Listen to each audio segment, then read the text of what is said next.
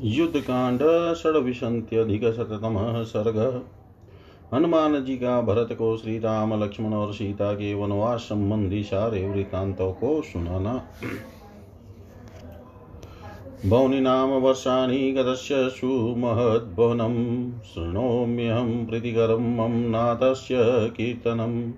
कल्याणी बतगातेयं लौकिकी प्रतिभाति मामेति जीवन्तमानन्दो नरं वर्षशतादपि राघवस्य हरिणां च कथमाशितसमागमः कस्मिन् देशे किमाश्रित्य तत्त्वमाख्यायि पृच्छतः स पृष्टो राजपुत्रेण वृष्यां समुपे समुपवेशितः आचचक्षते आचचक्षे ततः सर्वं रामस्य चरितं वने यथा प्रव्राजितो रामो मातु दतो वरो तव यथा च पुत्रशोकेन राजा दशरथो मृतः। यथा दूते स्वमानीतस्तूर्णं राजगृहात् प्रभो त्वय्यायोध्यां प्रविष्टेन यथा राज्यं न चेप्सितम् चित्रकूटगिरिं गत्वा राज्येनामित्रकर्षण निमन्त्रित स्वया भ्राता धर्ममाचरता शतां स्थितेन राज्ञो वचने यथा राज्यं विसर्जितं मार्यस्य पादुके गृहं यथाशी पुनरागतः।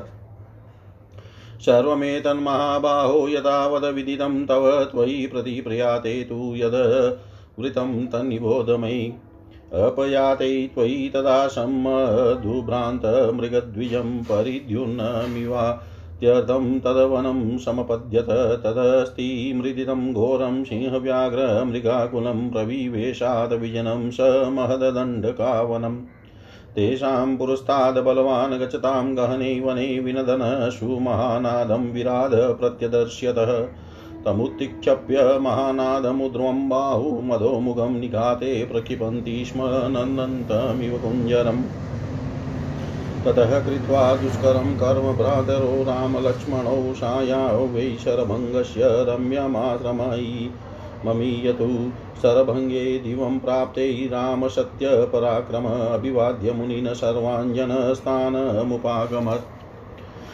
पश्चाच्छूर्पणका नाम रामपार्श्वमुपागता ततो रामेण सन्दिष्टो लक्ष्मणः सहसोतितः प्रगृहं खड्गं चिचेदकर्णाशं महाबलचतुर्दशं सहस्राणि रक्षसां भीमकर्मणाम् हतानि वसता तत्र राघवेन महात्मना एकेन सह सङ्गम्य रामेण रणमूर्धनि चतुर्थभागेन निशेषा राक्षसा कृता महाबला महावीर्यास्तपसो विघ्नकारिण निहता राघवेनाजौ दण्डकारण्यवासिनः राक्षसा च विनिष्पष्टा खरच निहतो रणे दूषणं चाग्रतो हत्वा त्रिशरास्तदनन्तरं ततस्तनेनादिता ततस्तेनार्दिता बाला रावणं समुपागता। रावणानुचरो घोरो मारीचो नाम राक्षस लोभयामाश वेदेहीं भूत्वा रत्नमयो मृग सा रामं ब्रविददृष्ट्वा वेदेही गृहं तामिति अयं मनोहरकान्त आश्रमो नो भविष्यति। ततो रामो धनुष्पाणि मृगं तमनुधावति शतं जघान धावन्तं शरेणा नतपर्वणा अथ सौम्य दशग्रीवो मृगं याति तु राघवै लक्ष्मणे चापि निष्क्रान्ते प्रविवेशाश्रमं तदा जग्राह तरसा सीतां ग्रहखेरोहिणीमेव त्रातु कामं ततो युद्धे हत्वा गृध्रं जटायुषं प्रगृह्यं सा सीतां जगामाशु चरा स राक्षस ततस्त्वदद्भुतसङ्काशा पर्वतमूर्धनि सीतां गृहीत्वा गच्छन्तं वानरा पर्वतोपमा ददृशु विस्मिताकारा रावणं राक्षसाधिपं ततः शीघ्रतरं गत्वा तद विमानं मनोज्वनम् आरुह्यं स वेदेयां पुष्पकं स महाबल प्रविवेश तदालङ्का रावणो राक्षसेश्वर तां स्वर्णपरिष्कारे शुभे महति वेश्मनि प्रवेश्य मैथिलीं वाक्ये सान्त्वयामाश रावण। तृणवदः भाषितं तस्य तं च नेरितपुङ्गमम् अचिन्त्यन्ति वेदेही अशोकवनिकां गतः न्यवर्ततः तदा रामो मृगं हत्वा तदा वने निवर्तमान काकुत्स्थो दृष्ट्वा गृध्रं स विव्यते गृध्रं हतं तदा दृष्ट्वा राम प्रियतरं पितुः। मार्गमाणस्तु वेदेहीं राघवं, राघव स लक्ष्मणं गोदावरीमनुचरण वन्नो देशाशै पुष्पिता नाशे एदत्तु महारण्ये कबन्धं नाम राक्षसं ततः कमन्दवचनाद राम सत्यपराक्रमः ऋष्यमुखगिरिं गत्वा सुग्रीवेण समागतः। ततो समागमः पूर्वं प्रीत्याहार्दो व्यजायतः भ्रात्रा निरस्तक्रुधेन सुग्रीवो वालिना पुरा इतरेतरसंवादात् प्रगाढप्रणयस्तयो राम स्वबाहुवीर्येण स्वराज्यं प्रत्यपातयत् वालिनं समरे हत्वा महाकायं, महाबलं सुग्रीवस्थापितो राज्ये सहित सर्ववानरै रामाय प्रतिजानीते राजपुत्र्यास्तु मार्गणम्। आदिष्टावानरेन्द्रेण सुग्रीवेण महात्मना दशकोटयप्लवङ्गानां सर्वा प्रस्थापिता दिश तेषां नो विप्रकृष्टानां विन्ध्ये पर्वतसत्तमे वृषं शोकाभितप्तानां महान् वर्ततः भ्राता तु गृधराज्यस्य सम्पाति नाम वीर्यवान् सम्मा ख्याति स्म वसतिं सीतां रावणमन्दिरे सोऽहं दुःखपरितानां दुःखं तजा गीतां निधन्नात्मवीर्यं समास्ताय योजनानां शतं प्लुतः तत्राहमेकां द्राक्षमशोकवनिकां गतां कौशेयवस्त्रां मलिनां नीरानन्दां दृढव्रतां तथा तया समेत्य विधिवतः पृष्ट्वा सर्वमनिन्दिताम् अभिज्ञानं मया दत्तं रामानाङ्गुलीयकम् अभिज्ञानं मणिं लब्ध्वा चरितार्थो अमागतः मया च पुनरागम्य रामस्याक्लिष्टकर्मण अभिज्ञानं मया दत्तमर्चिष्मानं स महामणि श्रुत्वा ताममेथिली रामस्त्वा संससेश्च जीवितं जीवितानतमनु प्राप्त पीत्वा मृतमिवातुरः उद्योजयिष्यन्युद्योगं दग्ने लङ्कावधे मनजिङ्गासुरीव लोकान्ते सर्वलोकान् विभावसु ततः समुद्रमासाद्यनलं सेतु कारयत सेतुं कारयतः अतरतः कपिवीराणां वाहिनी तेन सेतुना प्रहस्तमवधि तु राघव लक्ष्मणो रावणसुतं स्वयं रामस्तु रावणं सशक्रेण समागम्य यमेन वरुणेन च महेश्वर स्वयं भूम्यां तथा दशरथेन च तेषदत्वरः श्रीमान् ऋषिभीषमासमागतैः शूरऋषिभीष काकुत्स्थो वरान् लेभे परन्तप स तु दत्वरः प्रीत्या वानरेश समागतैः पुष्पकेण विमानेन किष्किन्धामभ्युपागमतः ता गङ्गां पुनरासाद्य वसन्तं मुनिसन्निधोऽविध्यं पुष्प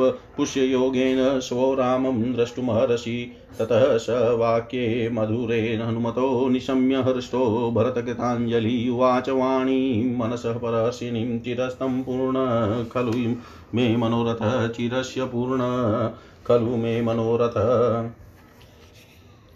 मेरे स्वामी श्री राम को विशाल वन में गए, बहुत वर्ष बीत गए। इतने वर्षों के बाद आज मुझे उनकी आनंदायनी चर्चा सुनने को मिली है। आज यह कल्याणमयी लौकिक गाथा मुझे यथार्थ जान पड़ती है। मनुष्य यदि जीता रहे तो उसे कभी न कभी हर्ष और आनंद की प्राप्ति होती ही है। भले ही वह सौ वर्षों बाद हो। सौम्य श्री रघुनाथ जी का और वानरों का यह मेल जोल कैसे हुआ? किस देश में और किस कारण को लेकर हुआ? यह मैं जानना चाहता हूँ, मुझे ठीक ठीक बताओ। राजकुमार भरत के इस प्रकार पूछने पर कुशासन पर बैठा बैठाए वे हनुमान जी ने श्री राम का वनवास विषय सारा चरित्र उनसे कह सुनाया। प्रभो महाबाहो, जिस प्रकार श्री रामचंद्र जी को वनवास दिया गया, जिस तरह आपकी माता को दो वर प्रदान किए गए, जैसे पुत्र शोक से राजा दशरथ की मृत्यु हुई। जिस प्रकार आप राजगृह से दूतों द्वारा शीघ्र ही बुलाए गए, जिस तरह अयोध्या में प्रवेश करके आपने राज्य लेने की इच्छा नहीं की और सत्पुरुषों को, के धर्म का आचरण करते हुए चित्रकूट पर्वत पर जाकर अपने शत्रुसूदन भाई को आपने राज्य लेने के लिए निमंत्रित किया फिर उन्होंने जिस प्रकार राजा दशरथ के वचन का पालन करने में दृढ़ता पूर्वक स्थित होकर राज्य को त्याग दिया तथा जिस प्रकार अपने बड़े भाई की चरण पादुकाएँ लेकर आप फिर लौट आए ये सब बातें तो आपको यथावत रूप से विदित ही है। आपके लौट आने के बाद जो वृतांत हूँ मुझसे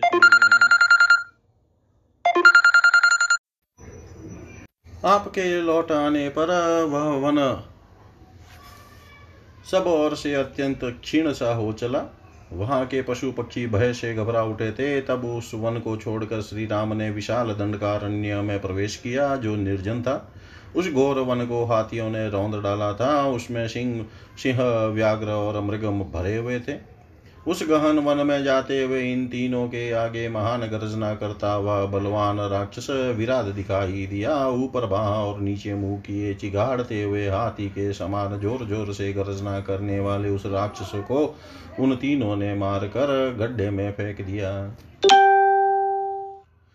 वह दुष्कर कर्म करके दोनों भाई श्री राम और लक्ष्मण सायंकाल के सरभंग मुनि के रमणीय आश्रम पर जा पहुँचे।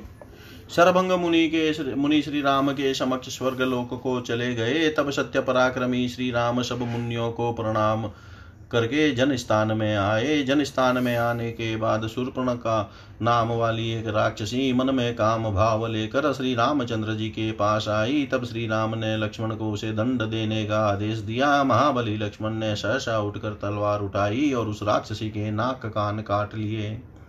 वहाँ रहते हुए महात्मा श्री रघुनाथ जी ने अकेले ही शूर्पणखा की प्रेरणा से आए हुए भयानक कर्म करने वाले चौदह हज़ार राक्षसों का वध किया। युद्ध के मुहाने पर एकमात्र श्री राम के साथ भिड़कर वे समस्त राक्षस पहर भर में ही समाप्त हो गए। तपस्या में विघ्न डालने वाले उन दंडकारण्य निवासी महाबली और महापराक्रमी राक्षसों को श्री रघुनाथ जी ने युद्ध में मार डाला। उस रणभूमि में वे चौदह हज़ार राक्षस पीस डाले गए। खर मारा गया, फिर दूषण का काम तमाम हुआ। तदंतर त्रिशिरा को भी मौत के घाट उतार दिया गया। इस घटना से पीड़ित होकर वह मूर्ख राक्षसी लंका में रावण के पास गई। रावण के कहने से उसके अनुचर मारिच नामक भयंकर राक्षस ने रत्नमय मृग का रूप धारण करके विधेय राजकुमारी को सीता को लुभाया। उस मृग को देखकर सीता ने श्री राम से कहा, आर्य पुत्र, इस मृग को पकड़ लीजिए। इसके रहने से मेरा यह आश्रम कांतिमान एवं मनोहर हो जाएगा। तब श्री राम ने हाथ में धनुष लेकर उस मृग का पीछा किया और झुकी हुई घाट वाले एक बाण से उस भागते हुए मृग को मार डाला। सौम्य जब रघुनाथ जी मृग के पीछे जा रहे थे और लक्ष्मण भी उन्हीं का समाचार लेने के लिए पणशाला से बाहर निकल गए, तब रावण ने उस आश्रम में प्रवेश किया। उसने बलपूर्वक सीता को पकड़ लिया। मानो आकाश में मंगल ने रोहिणी पर आक्रमण किया हो, उस समय उनकी रक्षा के लिए आए हुए घृतराज टायु को युद्ध में मारकर वह राक्षस सहसा सीता को साथ ले, वहाँ से जल्दी ही चंपत हो गया। तदनंतर एक पर्वत शिखर पर रहने वाले पर्वतों के समान ही अद्भुत एवं विशाल शरीर वाले वानरों ने आश्चर्यचकित हो सीता को लेकर जाते हुए राक्षस राज रावण को देखा। वह महाबली राक्षस राज रावण बड़ी शीघ्रता के साथ मन के समान वेगशाली पुष्पक विमान के पास जा पहुँचा और सीता के साथ उस पर आरूढ़ हो उसने लंका में प्रवेश किया। वहाँ स्वर्ण भूषित विशाल भवन में मिथिलेश कुमारी को ठहरा कर रावण चिकनी चुपड़ी बातों से उन्हें सांत्वना देने लगा। अशोक वाटिका में रहती हुई विधेय नंदिनी ने रावण की बातों को तथा शव्य उस राक्षस राज को भी तिनके के समान मानकर ठुकरा दिया और कभी उसका चिंतन नहीं किया। उधर मन में श्री रामचंद्र जी मृग को मार कर लौटे। लौटते समय जब उन्होंने पिता से भी अधिक प्रिय घृतराज को मारा गया देखा, तब उनके मन में बड़ी व्यथा हुई।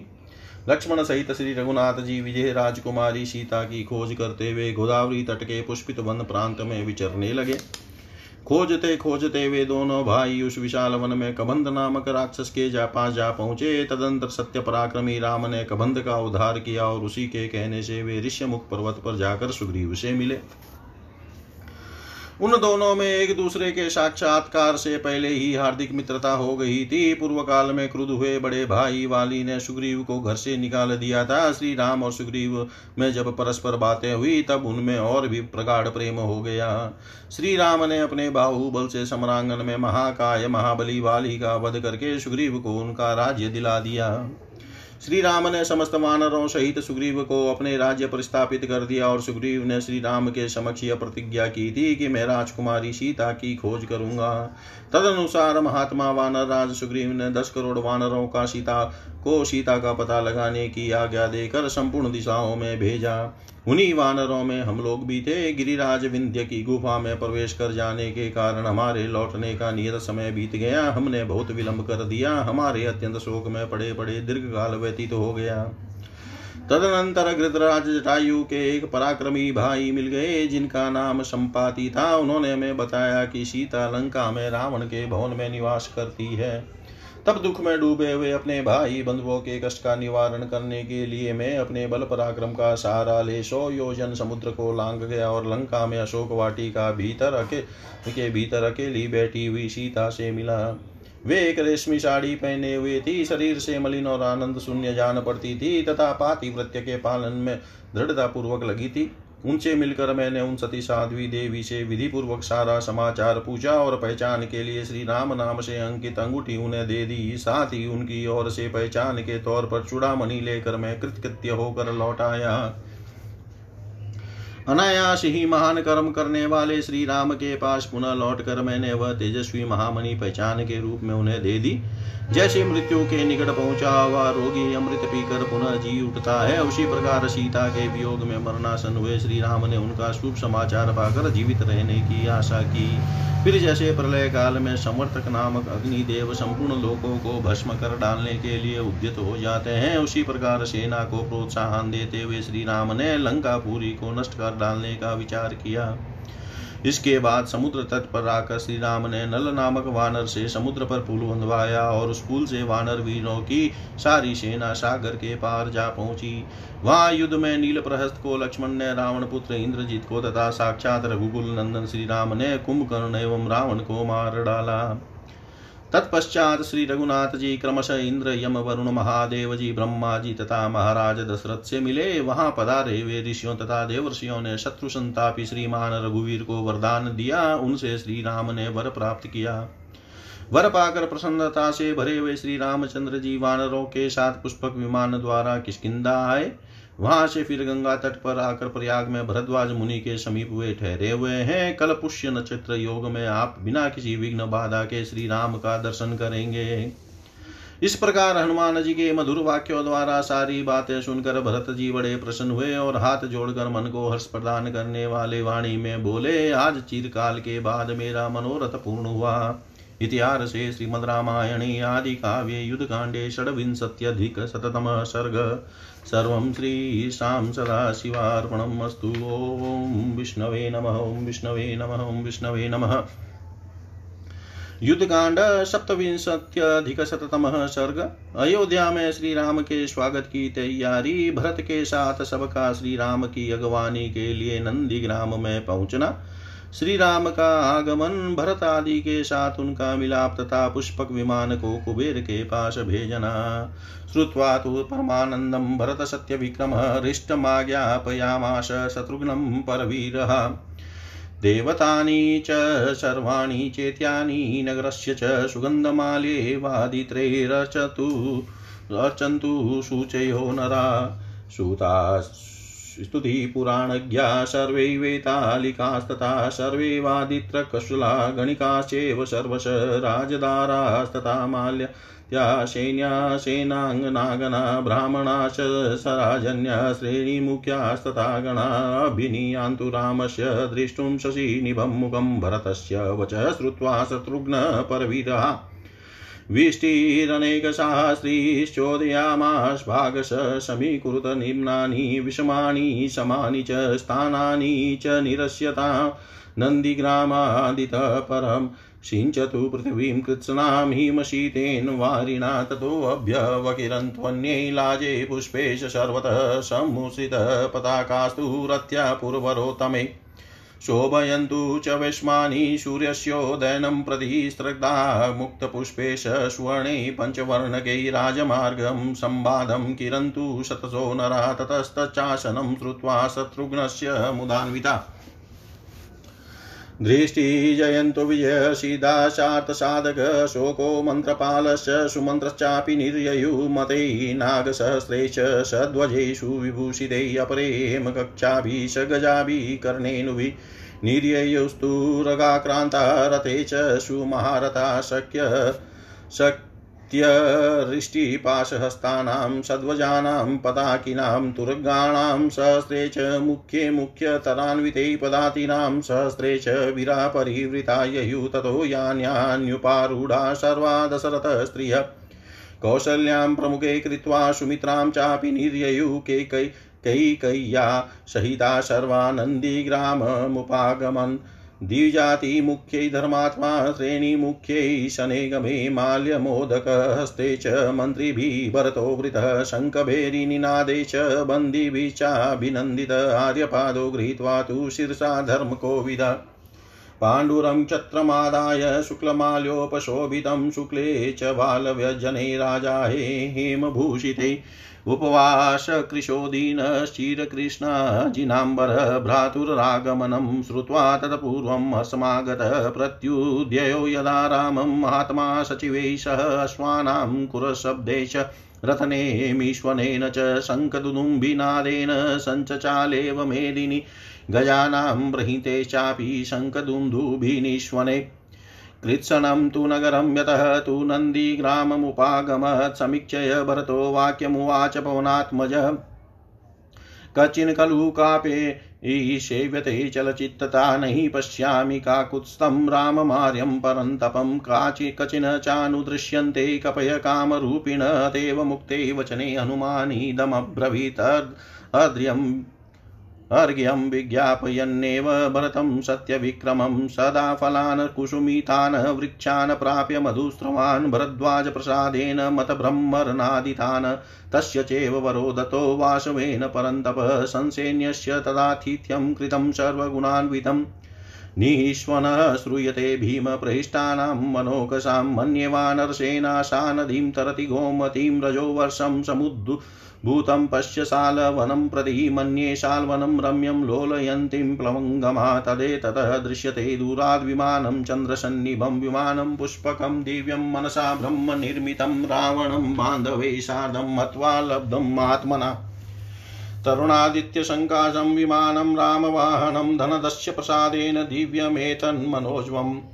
एतस्मिन् भ्रातरो वीरो वेदेयां स राघवो सुग्रीवश्च महातेजा राक्षश्च विभीषण ततो हर्षसमुद्भूतो निःश्वनो दिवमस्पृशद स्त्रीबालयुवृद्धानां रामोऽयमिति कीर्तिते। रथकुञ्जरवाजिभ्यस्तैवतीर्य महीं गतः ददृशुस्तं विमानस्थं नराशोममिवाम्बरैः प्राञ्जलिभरतो भृत् भूत्वा प्रहेष्टो राघवनो मुख यथानेनार्यपाध्याध्यैस्ततो रामं पूजयत्। मनसा ब्रह्मणा सृष्टै विमाने भरताग्रजरराजपृथु दीर्घाख्यो वज्रपाणिरिवामर ततो विमानाग्रगतं भरतो भ्रातरं तदा ववन्दे प्रणतो रामं मेरुस्तमिव भास्करं। ततो रामाभ्युनुज्ञातं तद्विमानमनुत्तमं हंसयुक्तं महावेगं निपपात महीतलम्। आरोपितो विमानं ततः भरतः सत्यविक्रम राममासाद्यलु मुदितः पुनरेवाभ्यवादयतः तं समुत्थाय तं समुत्थाय काकुत्स्थश्चिरस्याक्षिपथं गतम् अङ्के भरतमारोप्य मुदितपरिष्वजे ततो लक्ष्मणमासाद्य वेदेहीं च परन्तपताभ्यवादयतः प्रीतो भरतो नाम चाब्रवीद सुग्रीवं केकयी पुत्रो जामवन्तं मताङ्गदं मेन्दं च द्विविधं नीलं वृषं चैव सुषेणं च नलं चैव गवाक्षं गन्धमादनं शरभं पनसं चैव परितः परिशस्वजे ते कृत्वा मानुषं रूपं वानरा कामरूपिणः कुशलं पर्यपृच्छंसस्ते प्रहिष्टा भरतं तदा ब्रविदराजपुत्र सुग्रीवं वानरसभं परिष्वज्य महातेजा भरतो धर्मिणां वर तवमस्माकं चतुर्णा वै भ्राता सुग्रीव पञ्चम मित्रमपकारो मित्रमपकारोऽरि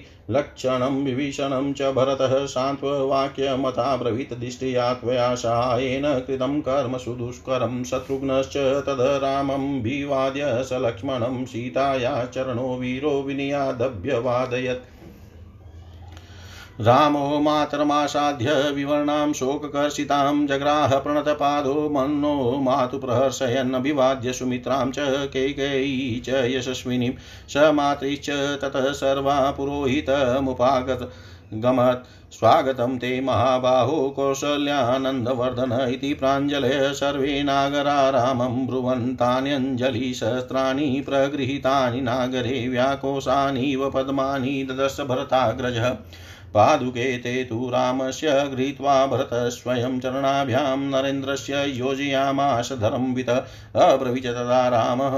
भरतस कृताञ्जलि एतत् ते सकलं राज्यं न्यासं निर्यातितं। मया अद्य जन्मं कृतार्थं मे संवृतश्च मनोरथ। यत त्वां पश्यामि राजानमयोध्यां पुनरागतम्।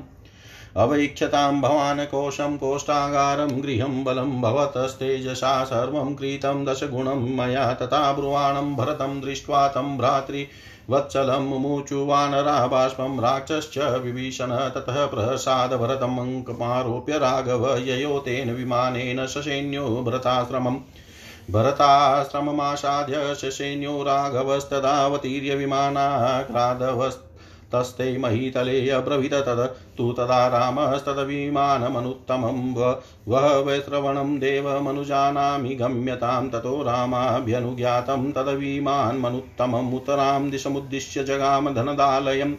विमानं पुष्पकं दिव्यं सङ्गृहीतं तु राक्षसागमदः धनदं वेगाद् रामवाक्यप्रचोदितं पुरोहितस्यात्मशकस्य राघवो बृहस्पतिः शक्र इवामराधिप निपीडय पादो पृथगासने शुभे सहेव तेनोपविवेश वीर्यवान् इत्यार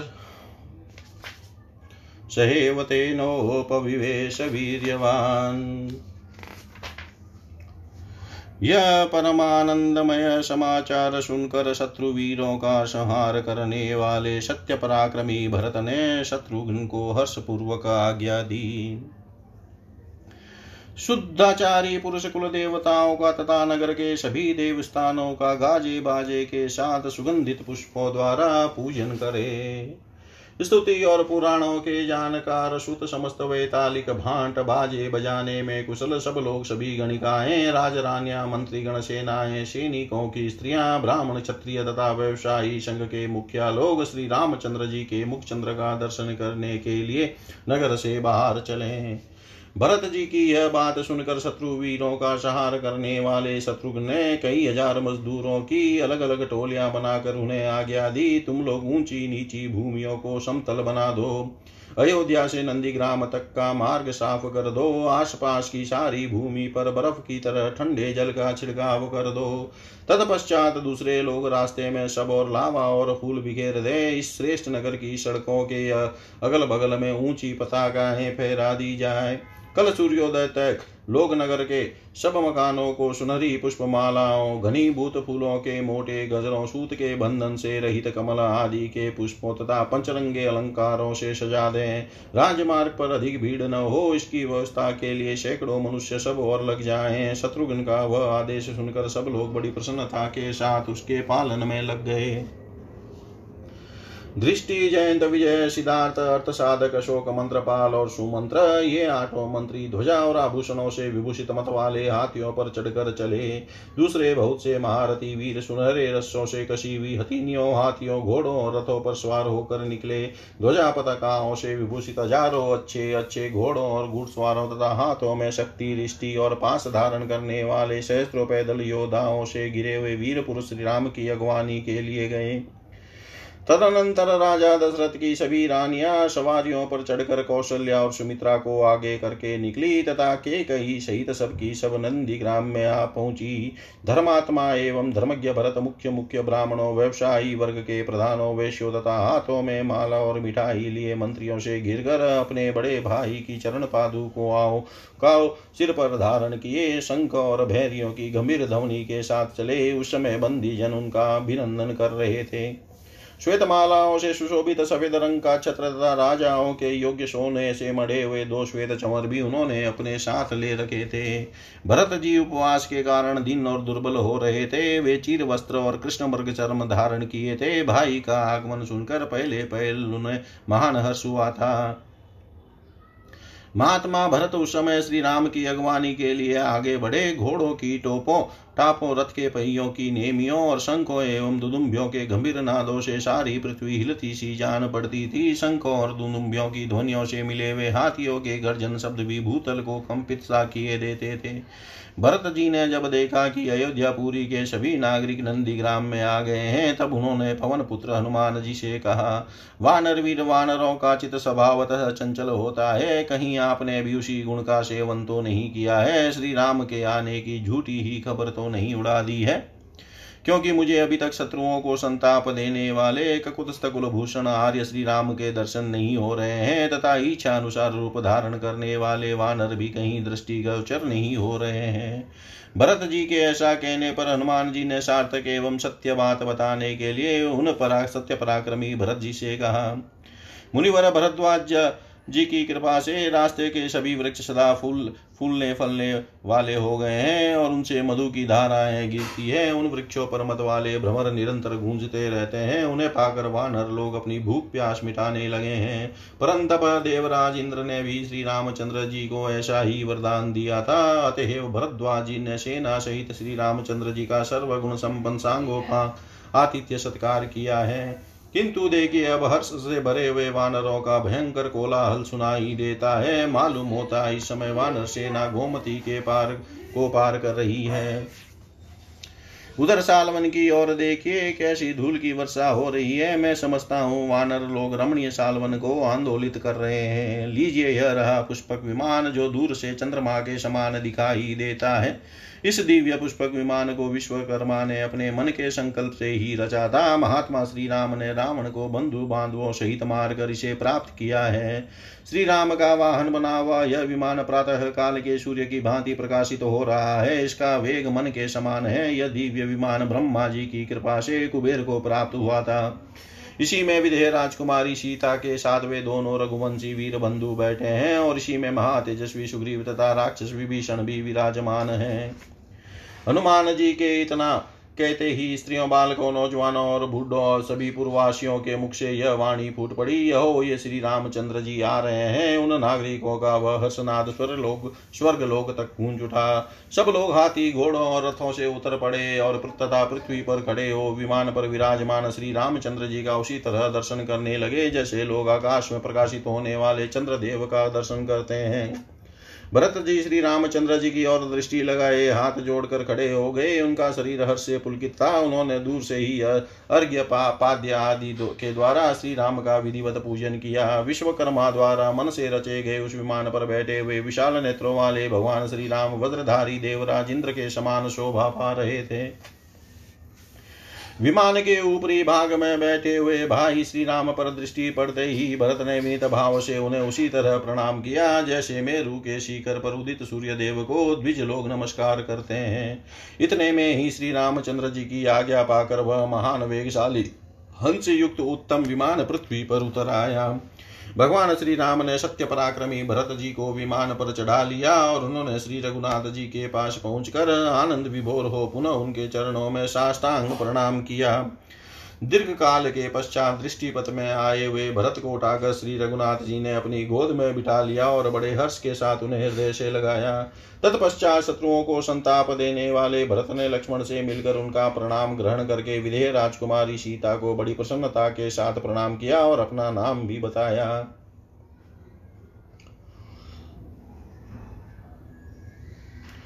इसके बाद के कई कुमार भरत ने सुग्रीव जाम्बवान अंगद मेन्द्र द्विविध नील ऋषभ सुषेण नल गवाक्ष गंधमादन सरब और पनस का पूर्ण रूप से आलिंगन किया वे इच्छा अनुसार रूप धारण करने वाले वानर मानव रूप धारण करके भरत जी से मिले और उन सबने महान हर्ष से उल्लसित होकर उस समय भरत जी का कुशल समाचार पूछा।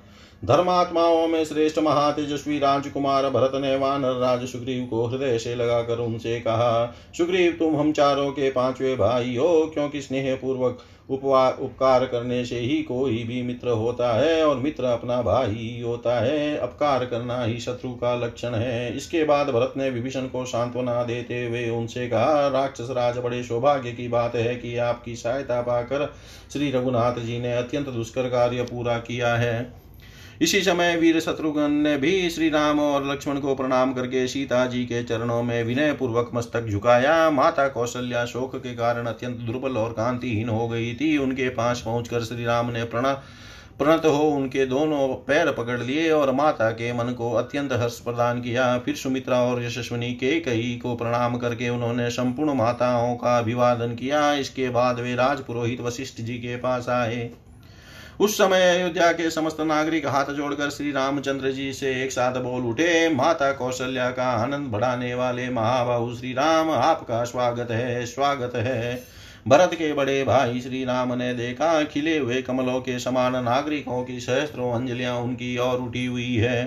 तदनंतर धर्मज्ञ भरत ने स्वयं श्री राम की वे चरण पादुकाएँ लेकर उन महाराज के चरणों में पहना दी और हाथ जोड़कर उस समय उनसे कहा, प्रभु, मेरे पास धरोहर के रूप में रखा हुआ आपका यह सारा राज्य आज मैंने आपके श्री चरणों में लौटा दिया। आज मेरा जन्म सफल हो गया, मेरा मनोरथ पूरा हुआ। जो अयोध्या नरेश, आप श्री माँ राम को पुनः अयोध्या में लौटा हुआ देख रहा हूँ।